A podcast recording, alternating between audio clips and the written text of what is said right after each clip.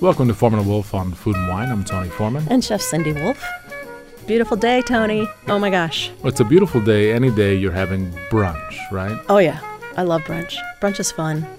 Well, just the idea of family getting together, or friends and family getting together. Well, I, but it's always a little traumatic, too, because egg dishes are so um, it's critical. Tra- They're critical. Dramatic or traumatic? It's both dramatic. It can be dramatic, but mostly it can be traumatic. I'm never by injured by the, the failure of an egg dish, I have to admit, psychologically, emotionally, well, or otherwise. I don't know. You know, your guests might be unhappy if your eggs are overcooked. My guests are not going to be unhappy. Or not salted. They won't be allowed. Well. They'll be drinking, so they'll probably you, just be able to get their, themselves the, through it all, right? The, managing oneself, the key to brunch, right? Mm-hmm. No, mm-hmm. I th- I think people, I was thinking about this before we, we were preparing for the program. With brunch, people, not, I think about things. Yes. I think people give themselves permission. The reason that people are so unreasonably happy to go to brunch or to come to brunch in someone's house. Mm-hmm. They're unreasonably I mean, happy? Like breakfast is nice, lunch is nice. And it, there are little treats in that. But it's brunch a twofer. Is, no, but it's it's not the twofer. It's not the compromise. It's not the more is available thing. It's the my productivity is shot for the day, and I'm okay with that. I like that. Oh, that's good for you. Yeah, yeah I, agree I think with that. I think that's what brunch is really about. Well, you're enjoying yourself with your friends and, and mm-hmm. family or whoever you're having brunch with, and whether that's in a restaurant or whether that's in mm-hmm. your home or a friend's home. But it's sort of like saying, today I'm off. Yeah, it's a good thing. So let's just say, hypothetically, there's brunch going on at, at your farm, at your house. Well, you, I'm, you have all kinds of stuff in market. So yeah, what, what are you going to cook? So what's what would be some of my ideas for things on the menu at the farm? Um, there are a couple of ways I would start. And to have a cold soup, a chilled soup, is really wonderful, this obviously this time of year.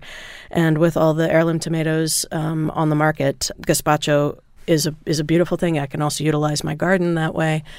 And with gazpacho, you're using uh, many different types of heirloom tomatoes so that you have different levels of sweetness and acidity in the in the gazpacho. I use a good extra virgin olive oil, a little bit of cucumber, uh, shallots, and usually fresh uh, chives and basil. And to garnish it with anything you want, you could garnish it with lobster or shrimp or not at all. It doesn't necessarily need any, any addition to it, but you know, keeping that that cold and chilled. Um, another idea for something, a chilled soup is chilled peach soup. And I was thinking Your about... Your peach soup was always really, really good. Uh, I was thinking about when we first uh, came here, we did Zoomerang a couple of times, and that used to be a black tie event out at the zoo. And I, actually, I was talking to one of my cooks about it the oh other day. Oh, my God, that was hot. Oh, that was, that yeah. First, um, seeing people in their tuxedo. Actually, I've never you perspired so much in a tuxedo. Yeah, tuxedos, super hot. But anyway, I, I knew that it would be, obviously, it was going to be hot, so we did chilled peach soup, and it was always really, really popular. And um, I used to make the chilled peach soup where I would blend it with um, sour cream and a little bit of brown sugar. And didn't you put booze in there? I sometimes have put Gosling's Black Seal Rum there in. There we go. Now you're talking. And um, I was thinking what I would do now is that I would puree the peaches instead just with a little bit of fresh lime juice and uh, then garnish it with a little bit of creme fraiche and have just a little bit of brown sugar on top of the soup. And I think that would be really pretty and bright. And I would totally skip the alcohol in it now. But it's fun. It'd be nice to, it'd be nice to have with a brunchy cocktail or something, that's mm-hmm. for sure. Well, and the other, another chilled soup, uh, as we're, I think we're about to get plums in. Shouldn't we, within the next couple of weeks, see, Plum, see the beginning of plums, plums? Or are we going to have a bad we, plum season? We, we will probably see the, the blue plums, the, the Italian prune plums. Mm-hmm. But it's been tough because a lot of the trees got frost right when it was flowering. Right, so. right. A lot of the ones okay. in, in northern Baltimore County and, and towards Pennsylvania okay. did well, not produce. Well, if you could get plums, um, and it doesn't really matter what variety there, but again, just considering acidity and sweetness, um, I, I love to make nectarine and plum soup. And when I do that, I leave the skins on both fruits. And oh, so you get a little tannin. Oh, you get tannin, you get a beautiful, beautiful color, and it's very good for you.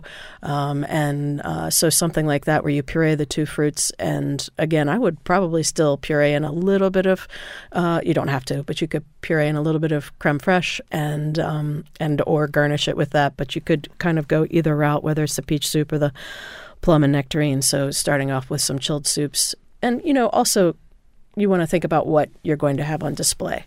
Um, what do you want out for your guests when they come in? Because it is awfully easy for the cook to to have, you know, things right there ready for guests so that they can immediately have something to nibble on. It's also nice to walk in and have some wonderful little snack ready to go right in front of you. Exactly. Yeah. It, the soup, it's funny, uh, to all of us talking about this particular year, because this is a funny summer. Mm-hmm. Uh, now the corn, some of the corn's been very, very good. Makes me think that if you're going to do a hot soup, mm-hmm. your corn soup, that husk roasted corn soup that you've made for years and years, would be great. And that's not the most complicated one to make. No, it's... And people could do that, maybe a little bit cooler brunch in the morning. Right. Um, I roast corn in the husk for about thirty-five minutes at three hundred fifty degrees, and um, then cool it down a little bit, cut it off the cob, and don't get too close. Don't scrape the cob. After you've cut the corn off of the cob, get your soup pot going.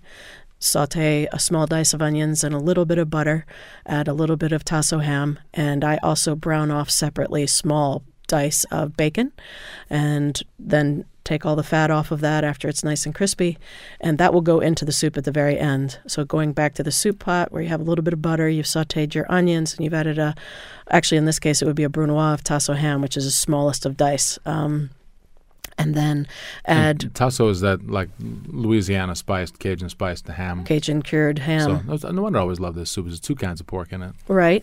Well, and tasso ham has a lot of spices. As you say, uh, it's Cajun cured, so it has a lot of spices on the outside of it, and that introduces into the soup really beautifully. And um, it's usually pretty heavy on paprika, uh, a little bit of uh, garlic, and certainly has dried spices, thyme and oregano and basil on it.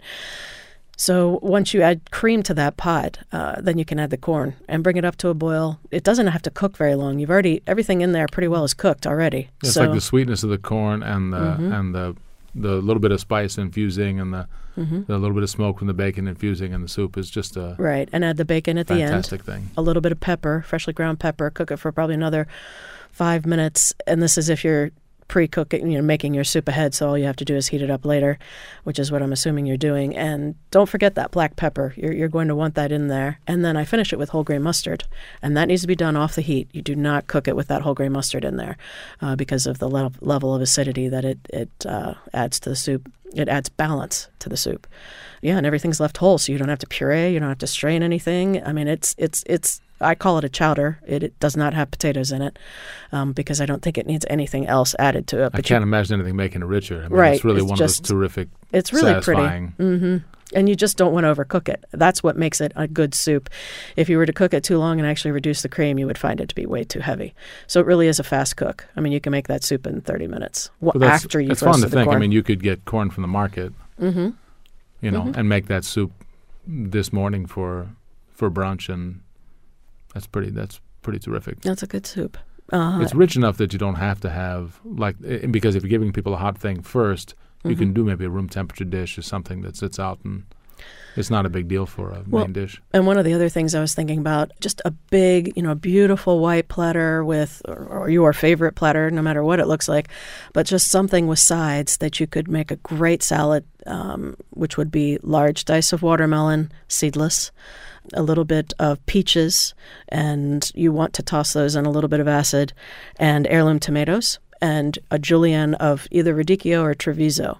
And so a nice bitter. Exactly, and a little bit of bib lettuce, which I have growing in my garden. So when I, I made this salad this week, and um, really having the contrast between the radicchio and the sweet, tender, wonderful uh, butter lettuce or bib lettuce was very nice, and, and to have all that sweet fruit in there.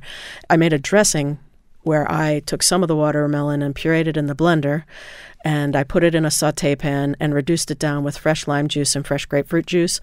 I added a tiny bit of sugar because it becomes pretty acidic as you're reducing it down, but I reduced it probably by maybe seventy percent.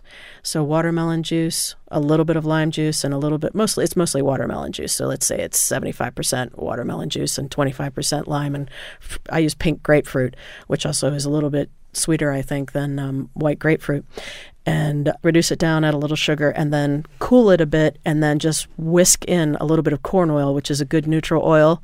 You don't have to add salt or pepper because, honestly, the salad itself should get salt and pepper to order or as you're making the salad. And um, and then just toss everything else, uh, everything together. So you have the bib lettuce, the the radicchio or Treviso, um, the three fruits, basically the tomato, the peaches, and uh, the watermelon, and drizzle on that beautiful dressing. And actually on the side, when I was cutting my tomatoes, I did actually a small dice of the tomatoes.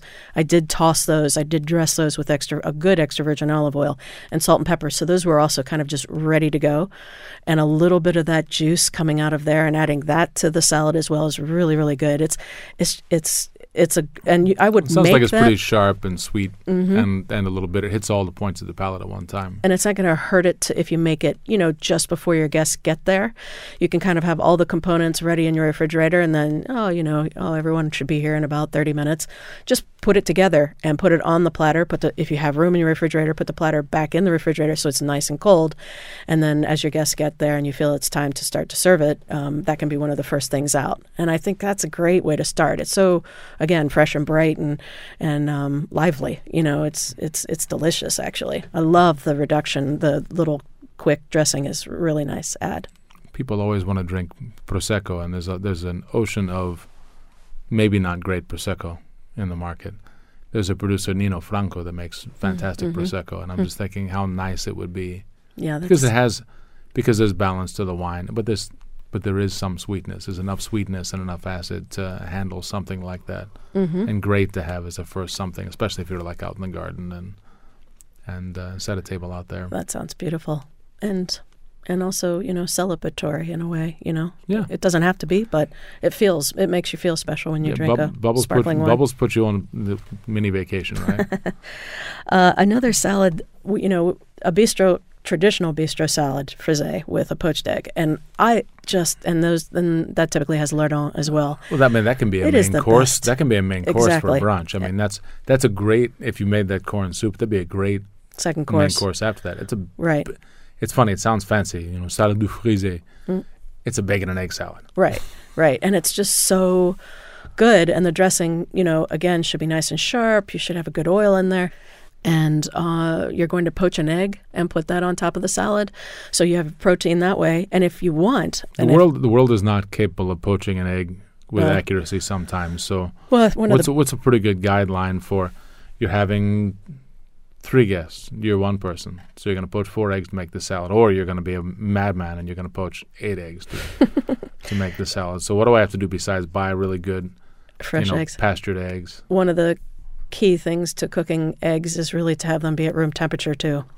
So it really is better. Okay, so you're going to have a pot of water with a little bit of white vinegar in it. You want a neutral vinegar, and I would say, you know, for a gallon pot, you want a cup of vinegar. You don't want to overdo the vinegar, um, mm. but you want to have enough in for it to coagulate the egg. Do you need a gallon pot for? Uh, no, not for four eggs. Four eggs. No. uh, a small pot with some vinegar in it and water, and bring it up to a boil and then turn it down to a simmer and crack your eggs into little individual bowls. Um, that way you can just tip them gently into the just lightly kind of, simmering water. You just kind of slide them into the mm-hmm, water mm-hmm. out of the bowl. You would never want to just break it into the water. That's You're not going to be successful doing that. Yeah.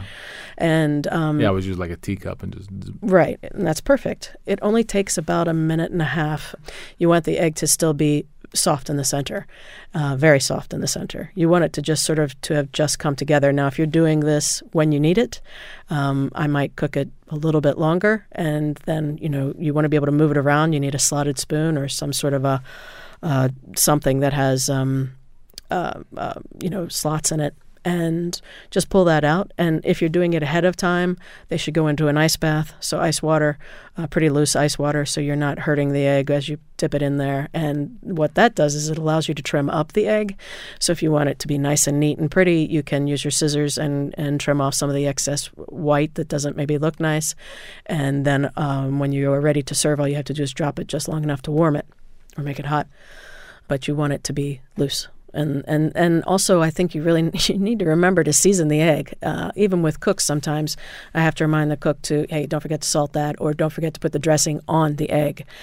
And and another way, and I know this won't appeal to everyone, but um, I, I am currently doing this salad with uh, grilled veal sweetbreads. And as I said, I know that doesn't appeal That's to everyone. Dandy, dandy garnish. I have to say it's awfully good. So, um, well, you know, it makes sense, crispy on the outside and does. creamy on the inside. It and does. And and to have the sweetbread with the lettuce and the lardon and the, the you know sharp dressing, it's and the poached egg sort of just, you know, the yolk going all over that sweetbread, that is some kind of fun. When we come back on Foreman Wolf on Food and Wine, you're going to have to give us the your secret recipe for the dressing for the frisée salad. All right. And we'll go through the method on that.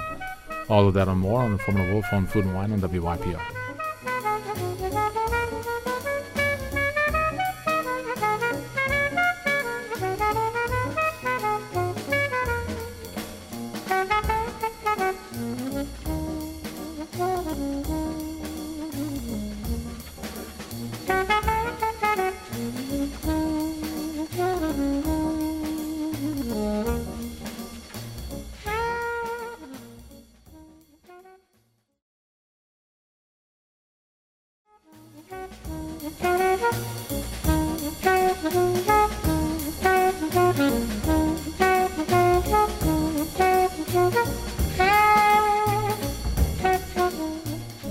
Welcome back to Foreman Wolf on Food and Wine. I'm Tony Foreman. And Chef Cindy Wolf. So, Cindy, you're about to give us your top secret uh, frisée salad vinaigrette. All right. So, I don't know what's top secret about it, but it's red wine vinegar and a little bit of finely chopped shallot and fifty percent corn oil and fifty percent extra virgin olive oil um, and salt and pepper. So, whisk. It's not top secret at all. Uh, there's nothing top secret about it.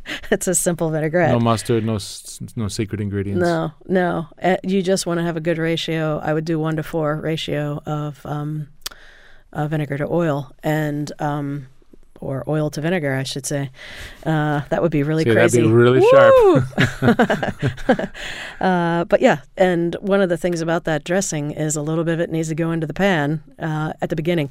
And I will say there is sort of something top secret about it. When when you go to um, get your pan hot, and please remember, you're just barely wilting your lettuce. So literally with a hot pan, if you're doing two or three or four salads in that good sized saute pan, you're going to toss it in there and almost immediately take it off the heat and just toss it around and then get it on the plate. And you need to be prepared for that.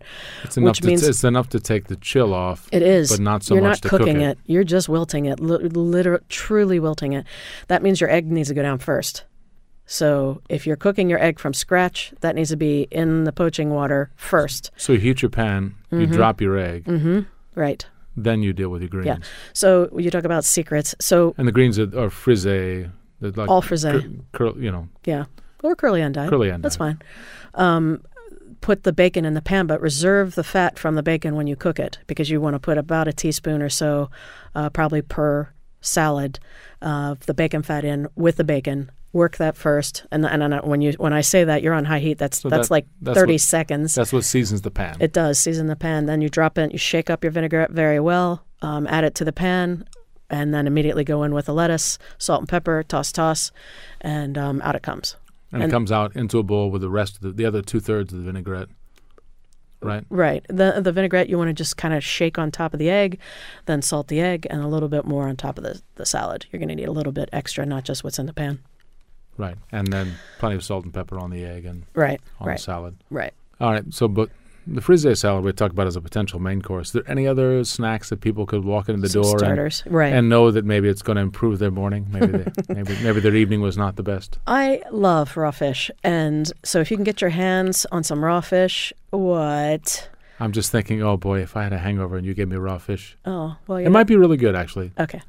So maybe you went out fishing and caught spicy. a caught a local wild rockfish. That would be really great. Um, you could do a quick ceviche with that. And I love ceviche that's not been marinated for a long period of time. Uh, I make mine where I actually add the ceviche marinade to order, but if you should do the, you, for this, you want to do it ahead. So you kind of like brush the slices of mm-hmm. of the fish with the mm-hmm. with the marinade. But it, let's say you did go fishing, you have this beautiful fresh rockfish, cut it into a very small dice, um, put it in the bowl with a little bit of lime and lemon and a good extra virgin olive oil. Maybe a little fleur de sel if you have it, if not kosher salt, um, freshly ground black pepper, a very, very fine uh, chop of jalapeno, cilantro, and um, call it a day. and just toss and have that on. You're going to have to figure out some way to keep that very cold while it's out. That's, you know, so again, it should come out when your guests are there and you're ready to actually be serving.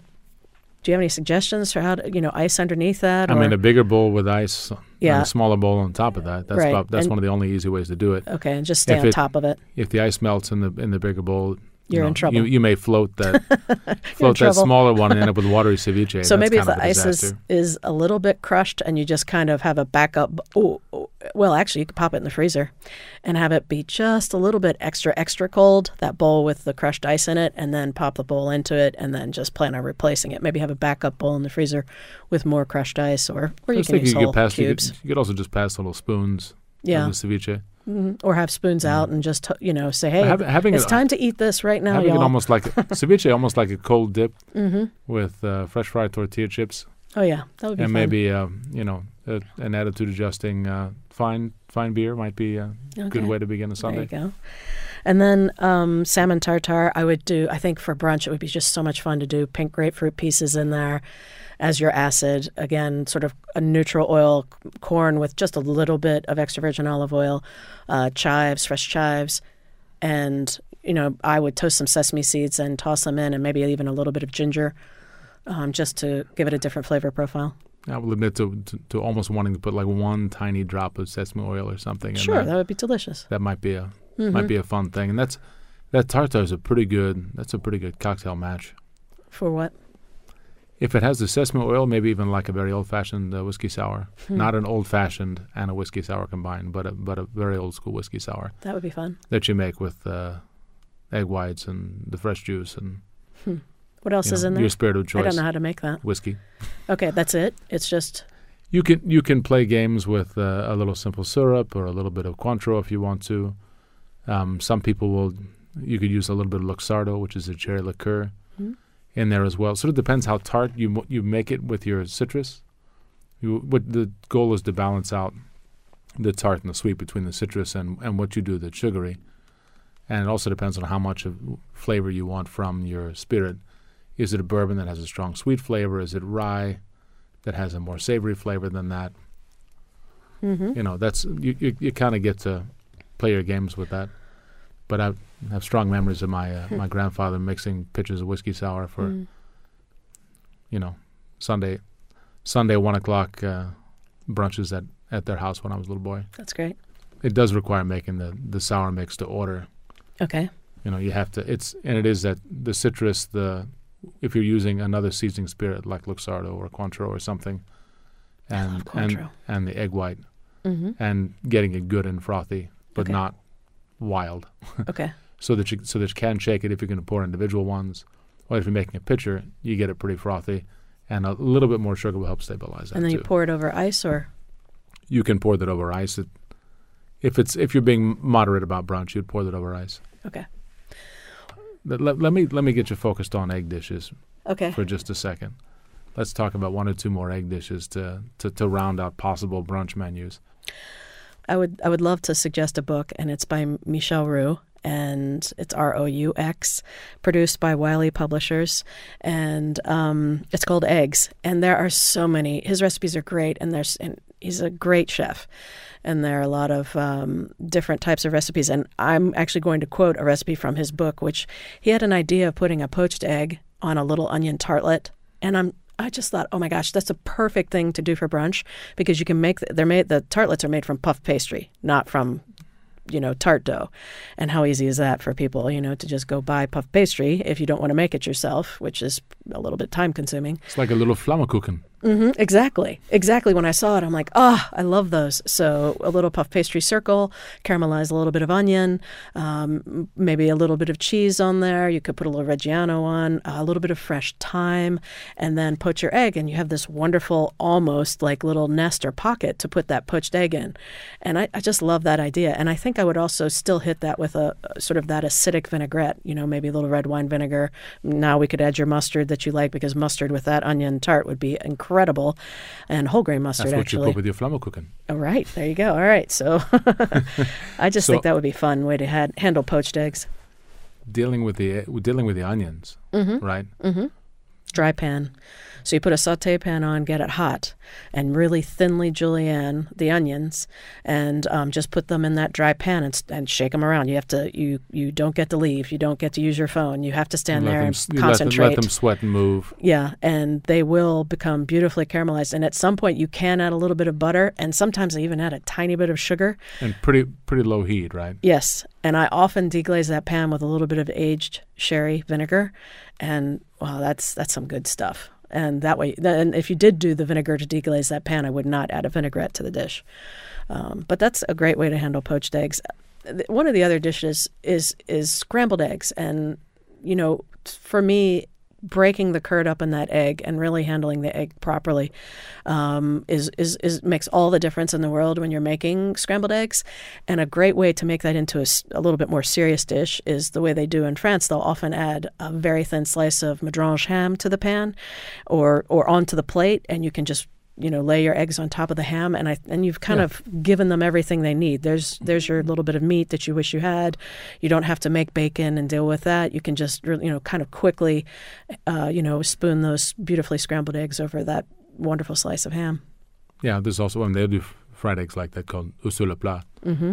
That are uh, you get a little bit of that fat in the pan that uh, you know you can baste the fried egg with too, which is. Yum. Pretty darn nice. Right. Um, so I was thinking a wonderful way to do French toast is to use brioche. It it, it you can saute it super fast.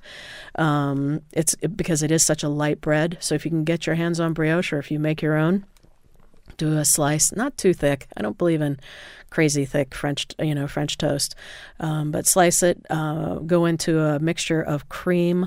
Eggs that you whisk together with cinnamon and a little bit of sugar, and this is a great place to add a little alcohol if you like. You could add your so it's quant- sort of like a sweetened custard mixture. Mm-hmm. You could add your Cointreau that that you spoke about, which I think is gorgeous, um, or a little bit of cognac, or a little bit of rum, uh, whatever you like, or not at all. Yeah, and maybe at this moment in time, a little bourbon and a little vanilla bean. So or bourbon, yes. Oh, yum! That sounds good. Especially if you if you put a little vanilla bean in, that's going to be really good. And then you just quickly dip because that bread is soft. This is not, you know, your day old stale bread that you're making um, French toast with. So dip it in quickly and then go right into a pan with. I would use clarified butter, so just the fat of of the butter, um, which will give you a little bit higher heat. If one is uh, not using burning. Clarified butter, just canola just, oil. That's uh, no. I really I can't stand the idea of sautéing in oil for. For, I can't. For brioche. I, I did I it just to see you make the no, face. No, yeah. No, it's got to be butter. Just to see you make It'll just the be face. Easier for you if you use clarified butter, but um, I actually do it in whole butter and brown both sides, and then make a mixture of, um, you can, I would peel the apples. Oh my gosh, if they're Honeycrisp, that's going to be so good because they're tart and sweet and they're crispy. I would do peel them, do a, a small, uh, like a, maybe a medium dice, and saute. Uh, here's here comes more butter, Tony. Uh, saute the apples in butter with like cinnamon, butter. Brown sugar, and then add a little bit. And you can add a little vanilla to that too if you want. But if you've already used it in the batter, you don't need to. And then finish with, if you want, pecans. Um, and I would have toasted the pecans. Crumbled them up uh, into smaller pieces if they were halves, and then um, add that to the pan at the end so they don't become too soggy. But uh, that would be very good over your your brioche French toast. Sounds awfully good. You, I'm going to tell you about the the next snack that you're going to wish that you didn't learn about because you're going to make it. Remember the tomato skins? Oh, I love those things. Yes. So do a great big apple peel from a sweet apple like a Honeycrisp. Right. A little bit of salt. Fry it in the fryer mm-hmm. and the deep fryer. When it comes out, a tiny little bit of uh, sugar and cayenne. Oh, yeah. Oh, boy. Cayenne? Yes, yeah. Sir. That sounds good.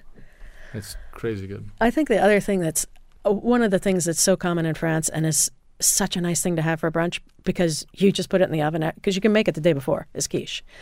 And a well-made quiche is unbelievably good. And also it kind of fits, I think, fills all your needs, too. I because think you quiche can put, is the holy grail for a lot of home oh cooks. Oh, my goodness. And make a great tart dough and, you know, a simple custard, um, basically two cups of milk, two cups of heavy cream, six large eggs, a little bit of salt and pepper, and maybe a little bit of nutmeg. I mean, that's a good, good recipe to go by for the custard that's for the custard go into the, into the, crust. Into the and then you know you can add whatever you want, but just I encourage you to make sure it's small, whatever it is. If it's bacon, it's got to be tiny. If it's meat, if, if it's ham, it needs to be a small dice. Let's get into finishing up the quiche and, okay. the, and the pastry when we come back on Foreman Wolf on Food and Wine on W Y P R.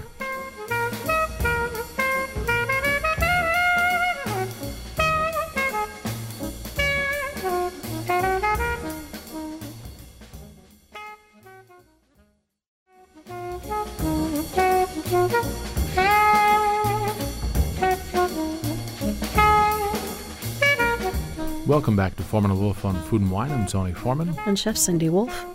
So Cindy, we were we were mid quiche. So let's let's separate it into custard and crust, because those are really that's that's the whole ballgame, right? Right.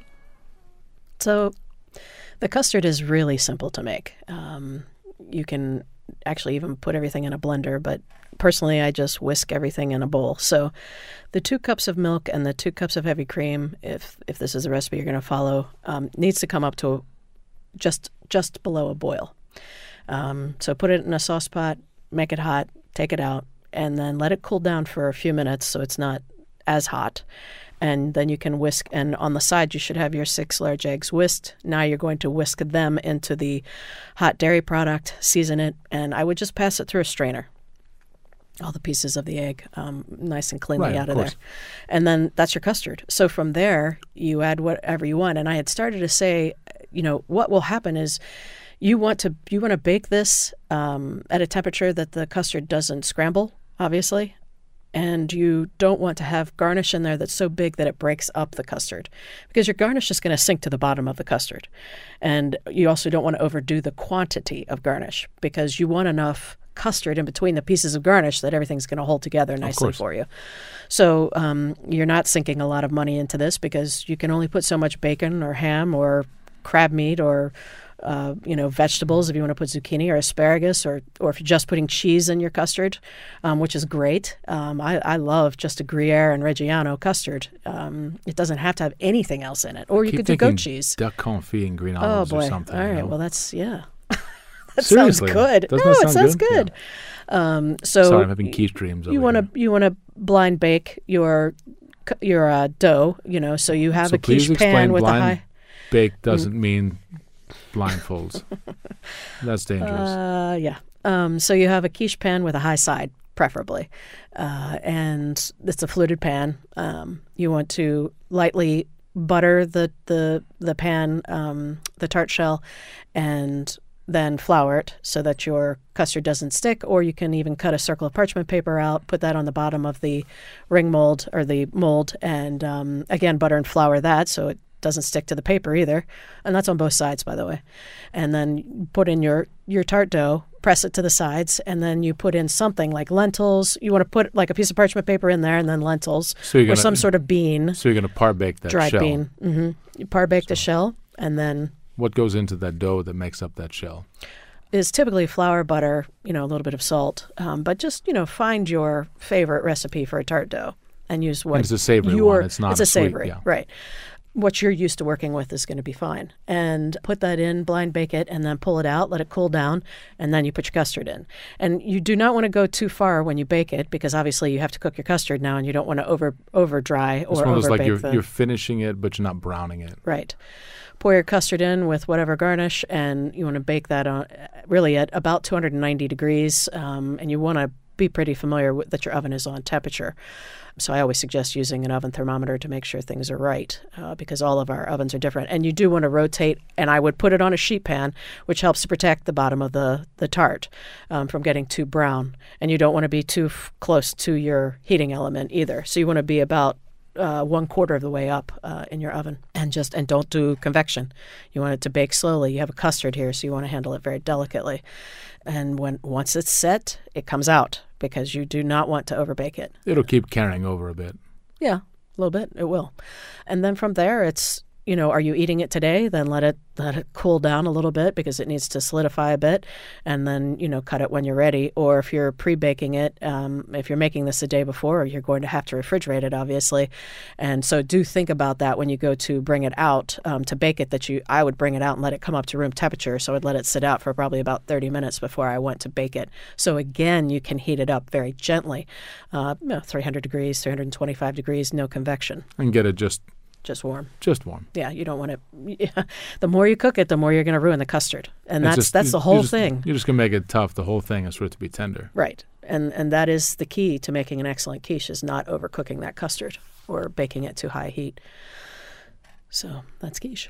Any of the dishes you want to throw on uh, potential menu items for brunch? I think that shrimp and grits, um, being a very traditional. Oh, it's nice to have a southern dish. Yeah, it, it, it is really a.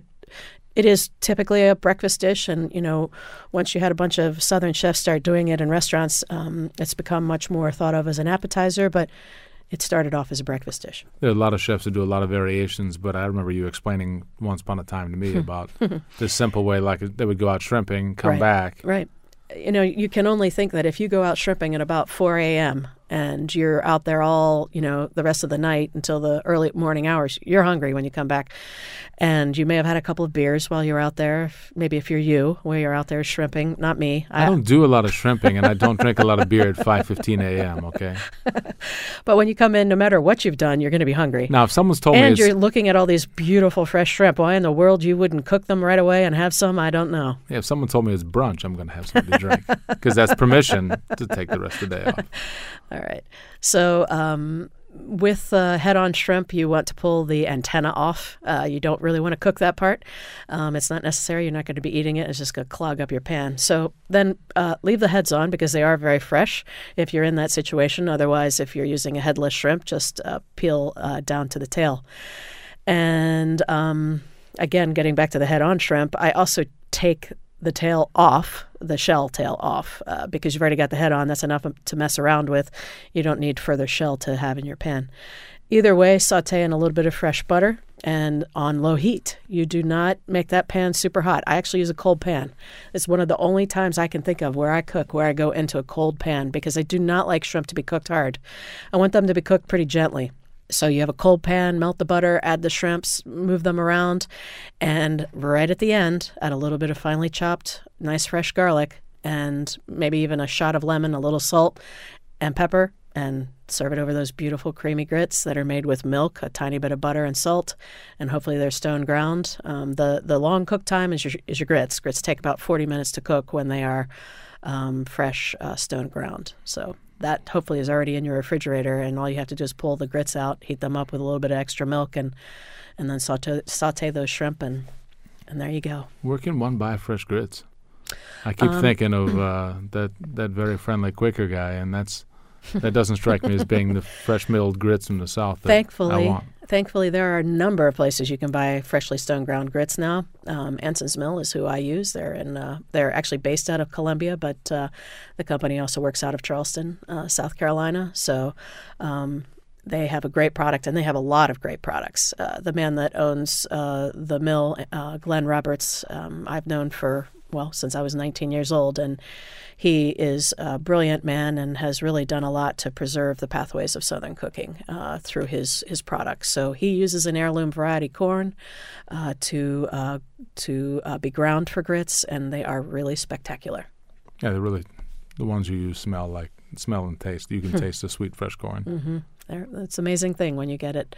It's it's just another uh, uh, sign of when you have a great product, uh, what you can make with it and how good your food can be, because you've started off with an ingredient that is excellent. I mean, you're talking about three ingredients. You're talking about grit, yeah. grits, butter, and shrimp. Right. And a little garlic. Right. Yeah. Yeah. Pretty good. So is Fun it time? Bunch. For the Chef's Challenge? Is it time for the Chef's Challenge? Yes. You're going first. Here Are you, you go. prepared? Here you go, Tony. It's brunch. I'm not going and your first. Situation, this lady is first. You, and oh, your, my and your, situation. And your situation. Mm-hmm. My situation. You do have, you'll note at the bottom of the page, full pantry, uh, full cellar, and full bar. So oh, feel wow. free to um, That's fun. Add, uh, enjoy that aspect. So but your situation is that you're at, I'm making you come to my house. which uh, you, your house is fine to cook at. Right. So my house, uh, my I think farm. It'll, I think it'll do. Which means you also have a garden, so. Let's see. Arugula, peaches, eggs, bacon, Gruyere, goat cheese, homemade sausage. In uh, in a perfect world, the sausage I would I would be making in my brain right now is uh, chorizo from mm. goat mm-hmm. from uh, goat. Um, I don't know why I have goat on the brain, but day-old baguette, uh, lump crab, heads-on shrimp, heirloom tomato. I mean, you obviously need to do an eggs dish. If there's cream, I'd make a frittata, which is really similar to your your mm-hmm. quiche filling. You know, the, the, the quiche custard with the eggs and the uh, and the cream.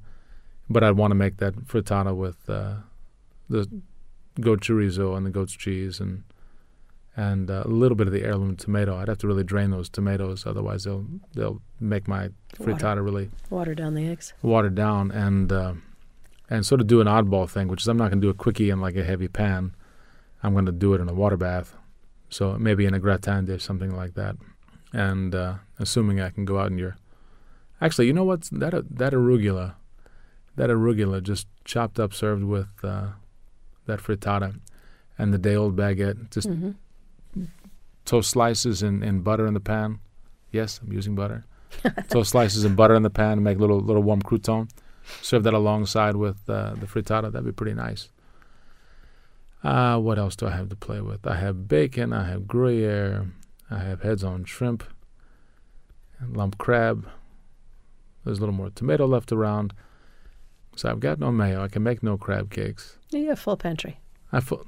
Oh, full pantry means... Mm-hmm, yeah, oh. Pretty much you have what you need. Oh, okay. Condiment-wise. Yeah, I'm going to do an odd thing. I'm going to make crab cakes with a little bit of rendered off bacon, really in tiny, fine dice. You can imagine what I have at my house, in yeah. my pantry. And what I really wish I had to serve with that, just a little bit of green onion. Okay. Um, but that that would be good fun. And um, serve those crab cakes on slices of the heirloom tomato. I think that's a solid. That'd be a, a solid and simple dish. I think the only thing that's left to play with are the heads on shrimp and the Gruyere. I'm not going to put cheese with the seafood. I can't do that. Right. There's too much, too much Italian cooking in my veins to, to do that. The the Gruyere is going to have to stay in the fridge. The heads on shrimp, I would poach, and peel, and uh, if you have a, even just l- little simple mustard, mayonnaise, Tabasco, make up a little sauce and just serve those uh, very easily. Or use a little bit of the heirloom tomato. And make a little puree and put it in there, but literally just the chilled shrimp with uh, that's a nice snack to walk into. You got the peaches left to yeah. slice and have for dessert, and I know what I'm doing in the, in the cellar. I can. I was going to say. People. So what's happening with so the drinking? What, what, what's ha- what's happening is they're having little those those those shrimp as a snack. They're going to have uh, um, that crab cake as uh, with the heirloom tomato with with a little bit of bacon in it as uh, first course, mm-hmm. and they're going to have the egg dish. The, that sort of very tender frittata with the goat's cheese and the goat chorizo and the day-old baguette as a main course. And what do I want? Um, mm, great big old white Rioja, maybe? Oh, carry okay. all the way through? Mm-hmm. Yeah, you know, that, that sounds nice. Maybe that, a Magnum. That, that might be a good font. Or white Chateauneuf to pop. Maybe Marcoux with about ten years bottle age on it. Yes, please. Would be pretty nice. So that's that's wow. that's what's in my brain. All right. All right. Let's see. Let's see here. Okay. Let's see if you can read my handwriting. That's sweet, that's job number one. Sweet white corn, zucchini, sweet peppers, eggplants, poblano peppers, whole chicken. Oh, good. Small amount of lump crab, chicken stock, Roma, tomatoes, ginger, oregano, cilantro, blackberries, milk, butter, duck fat. Mm. Okay. Your situation is that you're in your kitchen. Mine? Yeah. At work? Uh, no, no, no, no, no, no, at your house. Okay. At yes. your house. And one of your guests is a vegetarian. Okay, good. All right. I think, uh, obviously, the whole chicken, I, I, I absolutely have to use that duck fat on that whole chicken. I'm just, I've never done that, and it seems like a good idea. So I'm going to put a little duck fat underneath the skin with oregano, and um, and then I'm going to, I'm going to m- melt the duck fat and put and baste that chicken with it the whole time it's in the oven. And um, near the end, I'm going to put the sweet peppers in the oven with the chicken and the poblano peppers so that they roast beautifully. I'm also going to roast eggplant in the oven. So I'll, I'll cut the eggplant in half, rub it with a little bit of extra virgin olive oil and salt and pepper on the flesh side and roast it flesh side down. And that can be in the oven with the chicken. There's nothing wrong with that.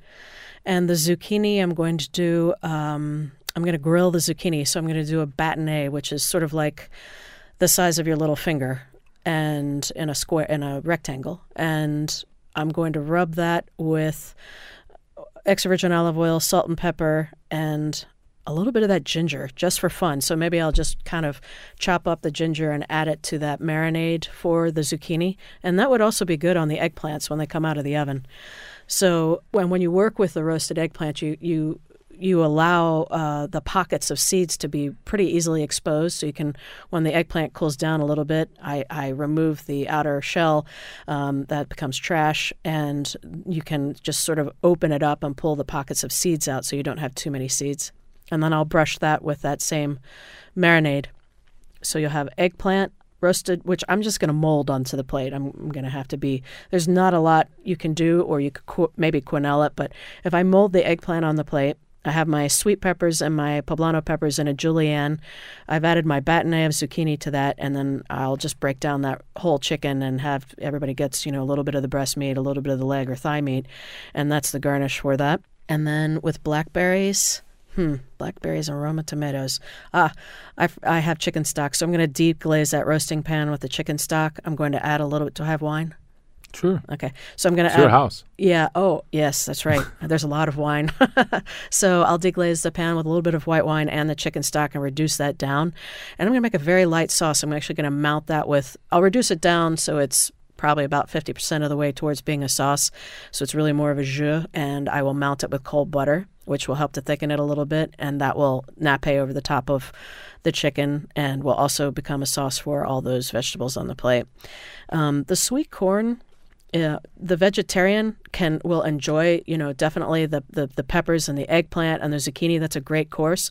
The sweet corn I can make a little quick soup from, and uh, I have, I'm going to say I have onions and shallots at my house, so saute onion and shallot and a little bit of butter. Add the, I will roast the corn, cut it off the cob, add that to the pot, add a little bit of... Um, Uh, cream, because I have that at my house, and um, a little salt and pepper, and I just make a quick your cream. uh, make a quick uh, sweet corn soup, and I will blend that and strain it, and that will be a very pretty course, first course for everybody, and that could be garnished with a little bit of the cilantro. So I have Roma tomatoes and blackberries. The blackberries are g- going to become dessert, and I'm just going to make a quick tart. So I'll make a blackberry tart, uh, and again, I, I might actually use a little bit of that duck fat. I'll put it in with the butter, which will make for a very interesting tart, and make a quick blackberry tart, maybe even little individual tarts, or I might even do them in stove pans, uh, just so that everybody has their own kind of little hot tart in front of them at the end of the meal. And the Roma tomatoes are going to be its own salad. So sliced Romas. I thought the Southerner and you might make uh, little little sweet biscuits and, and serve the blackberries with that. Hmm. I never thought of that. No? But that would be good. Um, but the Roma tomatoes can be a little cold salad, uh, just great extra virgin olive oil, um, salt and pepper, and some fresh herbs from the garden. And I have uh, butter lettuces and red romaine and... Uh, Uh, Grandma Hadley's speckled uh, lettuce, so that would go with uh, the Roma tomatoes. Grandma Hadley's speckled lettuce? What is Grandma name. Hadley doing for lettuce now? I don't know. All I know is is that it's really good, that and it's a little tart. That is the most ridiculous name for it's a, a little tart. I love it. I love it. Well, that's all we have time for on Foreman Wolf on Food and Wine. I'm Tony Foreman. And Chef Cindy Wolf. If you want to listen to this program or other podcasts, please go to the W Y P R website, look up the Foreman Wolf page. If you want to correspond with us, uh, send us an email, foreman wolf at w y p r dot org. And if you want to follow Chef Cindy Wolf on social media, you can follow me on Twitter at Chef Cindy Wolf or on Instagram at Chef Wolf. Thanks so much for listening. And happy Sunday.